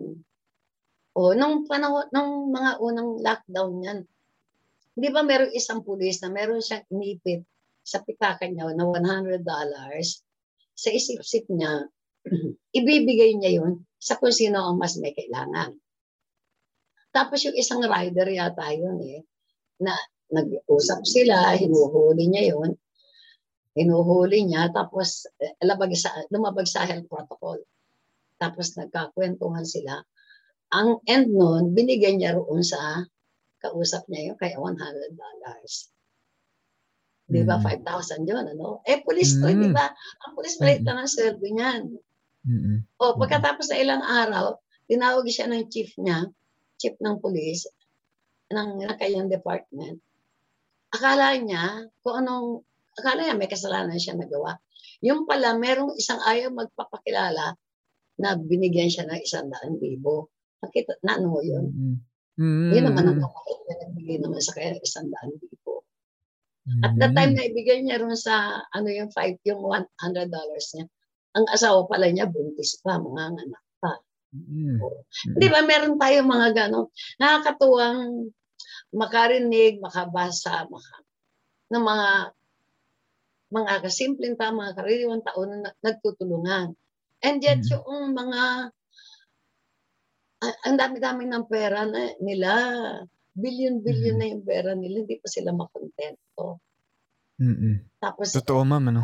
Nasasakripisyo pa yung mga karaniwan. Ikaw maraming bilyon, mamimigay ka sa mga tao ng ko. Mamigay ka, mamigay ka naman. Wag na, kasi isang pamilya, bibigyan mo isang libo. Isang ano lang yan. Hindi, uh, ibig sabihin, paano lang mapag-abot man lang ng isang linggo yun? Hindi siyempre, Mm. dagan mo na. Yung mga kinurakot mo, bigay mo naman sa. Ito naman lahat. Di ba? Totoo. Totoo, ma'am. naman lahat. Mm. Ma'am, yung bumabagabag sa isip ko, kasi tama yung sinasabi niyo yun sa mga walang kabusugan sa pera. Bakit, ah, di ba, parang ang dami nilang pinagkakaitang ibang mga tao. Pero yung pumapasok din sa isip ko, itong mga mga nangungurakot na to o gumagawa ng kasamaan ngayon sa lipunan, hindi ba may mga pamilya, di ba may asawa o anak, magulang, kamag-anak, may mga kaibigan din yan, yung mga taong yan. Ano kayang relasyon nitong mga taong to dun sa mga kaibigan at pamilya niya no meron kayang nakakapagsabi sa kan- kaya sa kanila sa mga ginagawa nila meron ba etong mga nakapaligid sa kanila ano bang nararamdaman nila at meron bang ano po ma'am Birds of the same feather. ah kasi nakikinabang sila nakikinabang Oo, hindi naman po pwede isa lang ang makinabang. Pag isa lang makinabang, hindi mag-school naman yung iba. So pare-pareho nakikinabang. Yun. Pero, pero ano no? Ewan ko, parang ako lang umaasa ako na may isang, isa man lang dun eh. Sa pamilya na, na tinatamaan, kinikilabutan sa mga ginagawa ng Eh, hindi pamilya. rin nila. natin alam kasi hindi naman natin alam yung mga pamilya. Diba hindi natin. Saka tayo, kasi mga simple lang tayo, mga tao, ay simple lang din tayo mag-isip eh. Hindi tayo, hindi, ibig sabihin, kahit naman, halimbawa, siguro kahit sa panahon ng kahirapan natin na nagpupunyagi tayo, hindi naman natin naisipang magnakaw, hindi naman, di ba? Kasi wala sa kamalayan natin yun eh. Pero nasa, Mm. ano ba yun? Power corrupts. Mm. Absolute Mm-mm. power corrupts Mm-mm. absolutely. Absolutely. Mm-mm. Yun. Mm. Ay, nako, talagang ang hirap ano, no? Ang hirap ang hirap i i-imagine talaga yung yung ano na yan. Parang hindi ko rin ma matukoy kung paano nila nagagawa yan. Kasi parang matutulog ka eh. No? Matutulog ka sa gabi. Nabitbit mo lahat ng mga ginawa mong kalokohan eh. Tapos paano mo, Siguro na binibitbit yun. wala na ma'am. Na ano na, Hindi na-desensitize na, manhid na. Hindi na rin siguro nila, hindi na rin naaabala yung konsensya nila. Wala na, sanay na eh. Na ano na eh, nakasanayan na eh. Dumarating sa iyo, siyempre, namamanhid. Manhid ka na sa mga ganun. Ay. Paano kaya natin mababalik yung ano no? Yung pakiramdam ng mga taong 'yun. Ay nako. Anyway, ma'am, mapunta tayo dito sa ano naman. Siguro gusto ko naman pag-usapan yung pagdating sa ah sa mga kabataan naman, ano. Kasi si ang daming nakikinig na mga bata ngayon dito sa The Linya Linya Show. Sabi ko nga kanina, milyon-milyon, ma'am. Hindi ko nabilang, pero ang pa- pakiramdam ko lang ay nasa milyon-milyon na. pero may mga kabataan kasi ngayon, ma'am, na hindi pareho yung pananaw nila sa mga nakakatanda, no, tungkol sa mga nangyayari sa lipunan.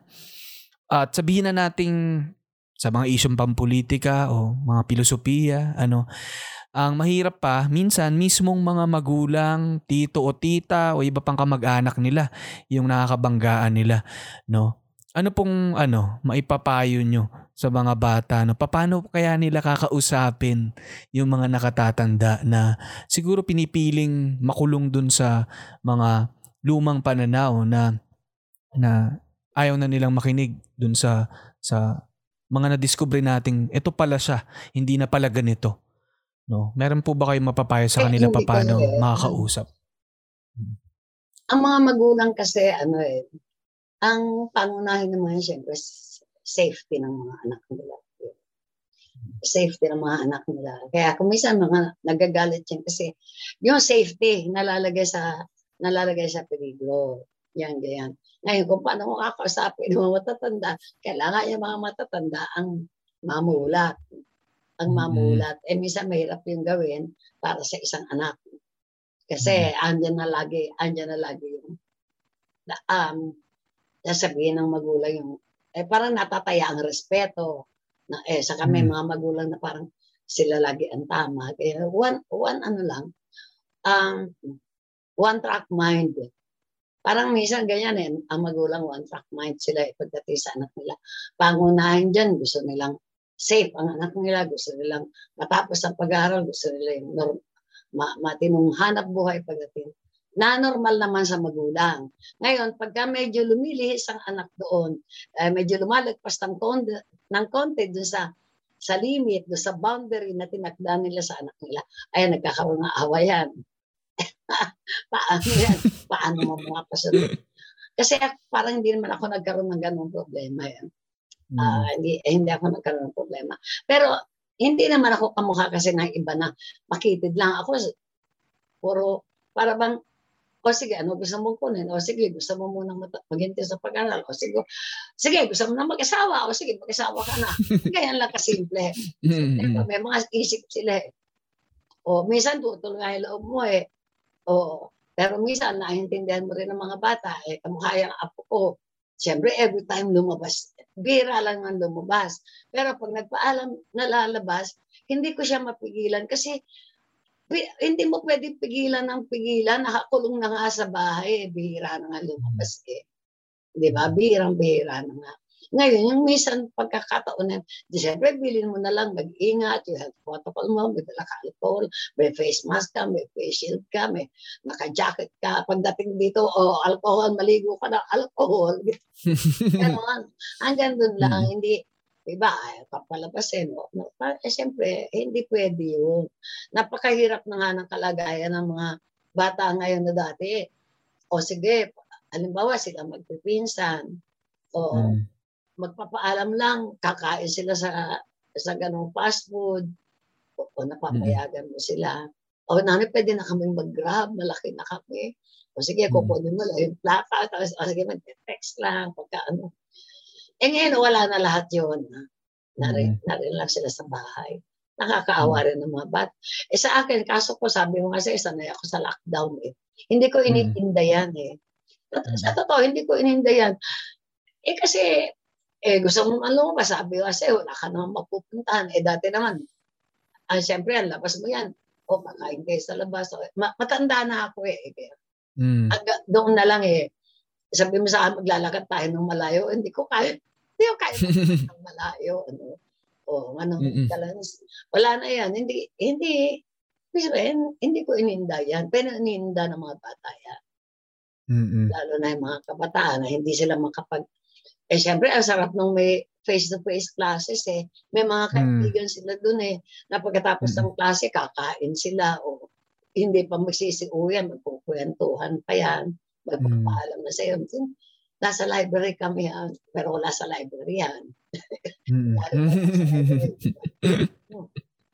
so parang sinasabi niya ma'am yung ano no, yung kailangan din mag magkaroon kayo ng parang unawa sa isa't Oo isa sa naman, mga oo. kanya-kanyang Oo. pinagdadaanan ng Oo. matatanda at mga pinagdadaanan din ng mga bata. Oo, oo, Oo. oo. Mas maraming pinagdadaanan ang mga kabataan kasi ang matatanda lagi nalang problema yan kabuhayan. Yan ang Mm. madalas sa problema, di ba? Lalo na yan, walang kanahanap. Pero mga kabataan, bukod doon, maraming nawala sa kanila sa sa lockdown na to, eh wala na kayo mga dati, o magdamag sila sa bahay ng isa, naglalaro sila ng Ngayon, puro nasa ano lang, nasa loob lang ng bahay, naloloko tuloy sa mga games. Ito nga sabi ko sa ito, ako ko, magdamag sa laptop, maghapon tulog. Ganyan nga yung mga bata, di ba? Na, Ma- which is ma- very unhealthy. Unhealthy Mm-mm. yun. Hindi gaya na pumapasok sila, kailangan alas 7 ng umaga, nasa school sila. O, Mm-mm. matutulog sila sa tamang oras sila matutulog. Gigising sila sa tamang oras. Hindi ka mukha ngayon na kung ano na lang. Ibig sabihin, kailan magising, Yeah. saka lang kakain. Dala rin talaga ng sitwasyon, ma'am, eh, no? Parang Oo. naipit talaga tayo. Ang, ang, ang tanong ko sa inyo, ma'am, ano naman ang ano, parang pananaw nyo sa mga kabataan ngayon, no? Anong tingin nyo sa generation ng mga millennials at mga Gen Z? No, kasi may mga matatanda rin syempre na ang tingin nila lagi ay ano eh, kayo talaga mga kabataan kayo, ibang-iba na talaga kayo ngayon. Nung panahon namin, ganto, ganto. Ngayon, kayo ngayon, ganyan. Din po ba? Sa, sa akin ng nanay ko. Ay, ba, ibang iba kayo nung panahon na namin ganyan. O tapos uulitin mo yan. Eh, nag, nagbabago buhay eh. Nagbabago ang mga pananaw. Nag, hindi ba, nagbabago. Nung araw, mabuti nga ngayon. Hindi ba, mas malawak ang pagtingin natin. Sa halimbawa sa LGBT community, mas malawak na. Nung araw yan, Mm. ginugulpi ng ama yung mga ganyan, di ba? Oo. Mm. nakita ko pa yon. Nakita ko Mm. pa yung gano'n, kapitbahay namin, gusto. Yung Mm. anak niya, gano'n na lang. Ah, noon dati, pagka, ah, ano tawag dyan? Ano nga, sinasabi ko nga noon nga dati, ni hindi ka ma passport, kukuha ka ng passport, kailangan may consent ng asawa mo. Mm-mm. Pipirma ka ng kontrata, may consent ng asawa mo. Kaya ako, mula sa pool, o single ako. Kasi bakit bakit kailangan ng asawa pumirma ng kontrata sa kontrata ko sa pagsusulat? Eh, utak ko yan. Talino ko yan. Akin yan. Bakit kailangan ng permiso ng ano, ng asawa? Mangungutang ka sa bangko, kailangan may permiso asawa mo. Eh, hindi naman siya magbabayad eh. O, Mhm. di ba? Ako ang magbabayad. Eh, lupa ako yan. Magpapatayo ako ng bahay. Eh, di magiging conjugal property yan. Eh, akin yun eh. O, Mhm. hindi mula noon, single. Kahit sarap. Single. Oo. Opo. Eh, pero nakikita nyo ng ano, ma'am, eh, no? Parang marami na ring mga nagbago sa panahon Oo, ngayon. Ano? oo naman. Mm-mm, oo. mm-mm. Marami And ano yun, mm. nagbago. For the better, no? Marami naman. Kahit sa usapin lamang ng gender. Hindi na lang nagbabago yung presidente nyo. Ang, ang turing sa babae, katulad pa rin. Turing ng lumang panahon. Oo. Oo, pero nagbago na. Subukan mo ang mga bataang lalaki ngayon, yung mga mga young husbands. Wala na sa kanila kat. Hindi na sila natatakot o nahihiya makita sila naglalaba. Mm-mm. Nung araw yun, pag naglaba, naglalaba lalaki, kakantyaw na. Ano yan? Under desire yan. And at the same Mhm. time, parang nilalait yung babae na, oh, ang bait-bait ng asawa nito. Ito, ito naman, dapat siya naglalaba. Wala na ngayon ganun yan. Pero dati meron Mhm. ganun. Ngayon hindi. Meron na yung ang babae naghahanap buhay, ang lalaki ang nasa ano. Malaking pagbabago at magandang pagbabago. O, ngayon ang pandemya, maraming nagsusupermarket ngayon. Pumupunta sa grocery, mga lalaki. Mm. Yun nga. Hindi So, nila alam. mm, Hindi nila alam. Yung kapatid ko lalaki, siya ang taga, taga supermarket ngayon. mm, Eh, hindi niya, hindi niya alam paano yung pinabibili. Hindi niya alam kung ano yun. Ganon. mm, Kahit nakalista. Hindi niya alam. Kaya ako gusto ko ako nagsusupermarket. Kasi mm, pagka naglista ako ro sa anak ko, halimbawa, may pag- pabibili ka, maglilista. Pagka, pagka wala nung pinabibili ko, hindi hindi siya mahanap na alternative. O, di ba? Kaya gusto ko Mm. ako. ang ganda lang nung narinig ko sa inyo ma'am na parang ano eh, yung parang pagtanggap at saka pag-unawa sa iba't ibang henerasyon na hindi pa pwede maging saraw isip mo na nabuhay ka sa henerasyon na to, ito lang yung tama at hindi na makukulong ka na doon. No, nag evolve at Oo. ang ganda na ang ganda na nakikita mo yung evolution din na again, ang dami natin na pag-usapang mga mga negatibo rin. Pero makikita mo maraming na- ng mga bagay ngayon na nag-iba na for the better. Oo, oo naman. Mm-mm. Maraming pananaw naman na na nag-iba na for the better nga. Maraming hindi tinatanggap noon na tinatanggap ngayon. Mm-mm. Oo.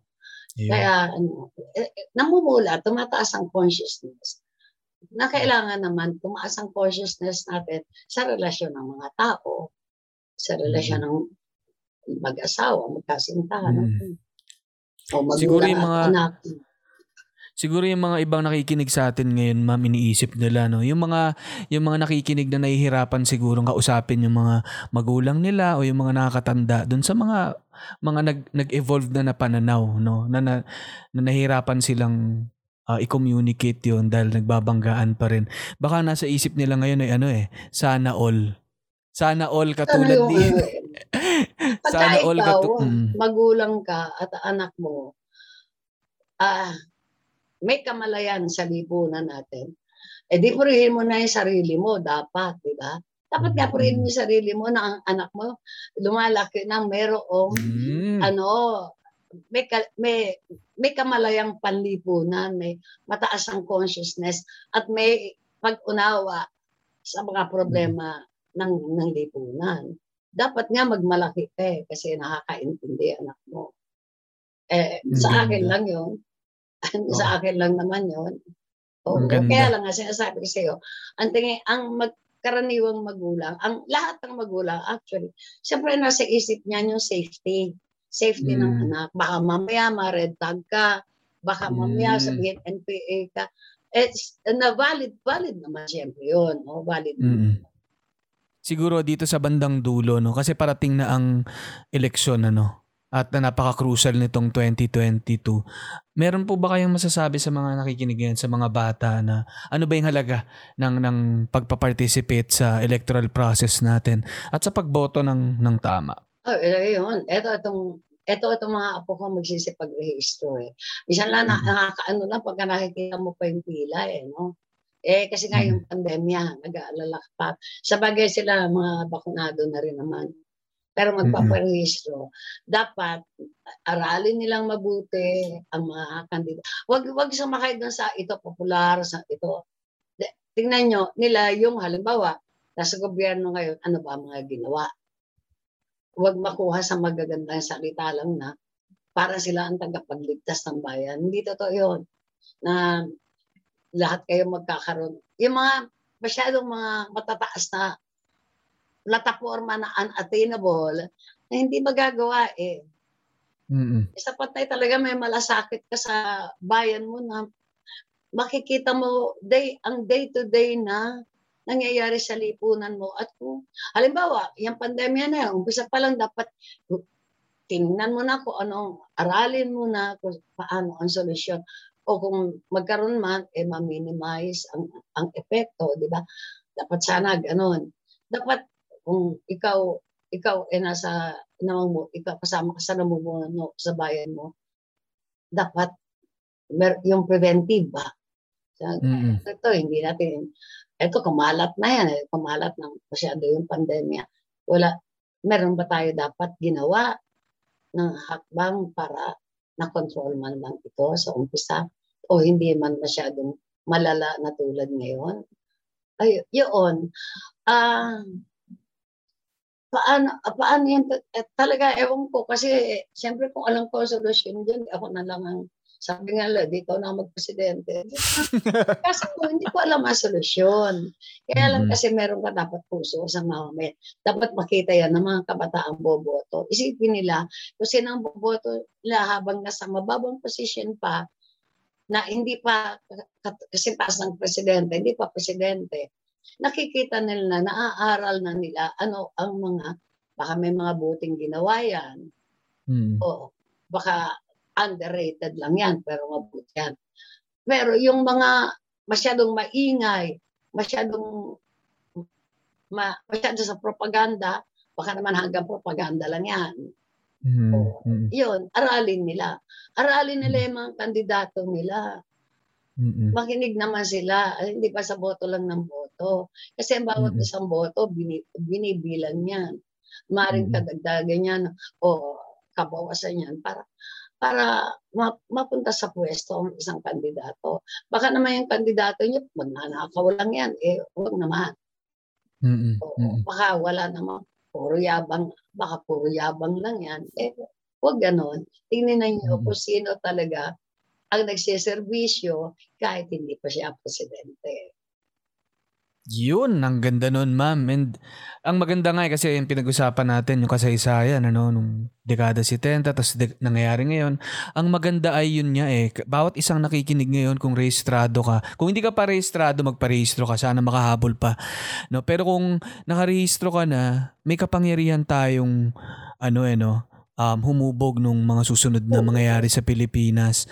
Kaya mahalagang mahalaga yung sinasabi ni Ma'am Luwalhati na pag-aralan ng mabuti, pag-aralan ng gusto kung sino yung iboboto Oo, na. kilalanin. Ay, ito nga ito, magpapreso. Naku, yun. Ay, naku ma'am, napasarap na naman ng sobra itong ating usapan na para na akong bumisita dyan sa inyo. No, at ah, siguro gusto ko lang ma'am magpasalamat po mula sa linya-linya at sa, sa milyong-milyong nakikinig ngayon sa, sa pagbibigay ng oras nyo sa amin na alam kong very precious dahil sa sa sa kabisihan nyo rin.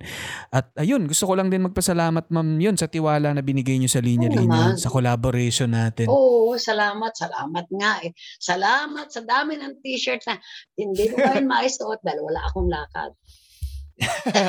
Di bali ma'am, hindi Mga nabubulok na- t-shirt. Nakatabi, paano mo susuot yung t-shirt? Di ka naman nakakaalis. Yun. Di bali ma'am. Yung ganyan At sig- ko, yung may Mhm. ano ko, noong i-check up yung mata ko, eh kasi ang mga doktor, mga, siyempre mga naging kaibigan ng mga doktor, baka humingi eh. Mm. so, baka humingi. Oo. Ayun, and siguro sa mga nakikinig, sana um, ah, kung, yung mga libro ni Ma'am Luwalhati ay hindi nyo pa nababasa, nako, no? Saan po ba nila pwedeng makuha yung mga libro niyo, Ma'am? Um, buo kayo kahit sa akin para may dedication at Mm-mm. para may, may autograph. Kung gusto niyo may autograph, eh, di sa akin. Oo, para para kumita naman ang writer niyo. so pwede po nila kayong i-follow sa Facebook, Ma'am. Oo. Tapos pwede silang mag Oo, Mag-order po. direct pwede. message Pero doon. meron na siya sa Avenida Books, meron sa Mount Cloud, sa National Bookstore, sa Pandayan, Pandayan Bookshop, meron. Sa Solidaridad, meron naman. Sa National Bookstore, meron din. Kaya lang ang problema nga ngayon, hindi masyado makala hindi masyado makalabas ang mga tao eh. Kaya Mm-mm. karamihan nag-go online. Tapos ngayon medyo, syempre, mahirap ang buhay, kaya medyo mababa ang sale dahil ikaw ba Mm. naman, kung ang pambipera mo na lang, pambili mo ng pagkain, eh, hindi mo maibibili talaga ng libro. Pero meron dyan, meron sa Pandayan Bookshops. Marami naman silang branches. National Bookstore, Avenida Books, sa Cavite, meron na sa Mount Cloud, sa, sa Solidaridad, syempre meron. National Bookstore. O dumiretso ko yung Opo. pesa, kahit saan will kayo umorder, pwede rin. Yun. At syempre, sa mga wala pa nung linya-linya ah, ex Luwalhati Bautista na shirt, may mga mangilan-ngilan pa atang natitira no sa linya-linya.ph. So kung wala pa kayo, kumuha rin kayo niyan. Ve- Collectible yan, limited edition. Baka hindi na kayo makakuha ulit. Kaya, Oo, hindi ko kunin nyo na yan. yun sa akin kasi remembrance ko yun eh. ayun. Ayun. Pero meron Ayun na yung po. mga anak, pati yung nasa Australia, yung isang nga Suot-suot yung na. tumindig. Eh, pag, Mm, eto mm. ma, eto anak ko, pag nakakita ng t-shirt sa akin, nanay, gusto ko yan. Ala, Mm. Sabi ko, naipon na nga yung mga t-shirt mo dito, hindi naman kayo nakakauwi. Nako, ayan nga pala, no? Opo, ayun. Kaya, nako, eto. I- I'm sure marami na pulot yung mga nakikinig sa atin. At ayun, maraming maraming salamat po ma'am. At sana makapagkita na rin tayo in person Oo ulit nga soon kapag eh. mas Oo. safe na lahat ang, ang mga pangyayari. Pero sa ngayon, masayang masaya ako na nakapagkwentuhan po tayo ma'am para tayo nakapag-catch up. At ayun, maraming salamat po at ingat po kayo at ah, sana magkita tayo soon. Oo, ingat ka din. Ingat kayo lahat kasi bawal magkasakit. Ayun. Salamat po. Ayan. Sa kondo, sa FX, sa kanto. Wala pinipili, basta pili-Pilipino. Listen, listen up, yo. Dalit-dalit niya show, humahalik sa'yo, chick. Parang ex-no. Sa teres, sa banyo, sa kitchen, sa kwarto. Wala pinipili, basta pili-Pilipino. Nagsimula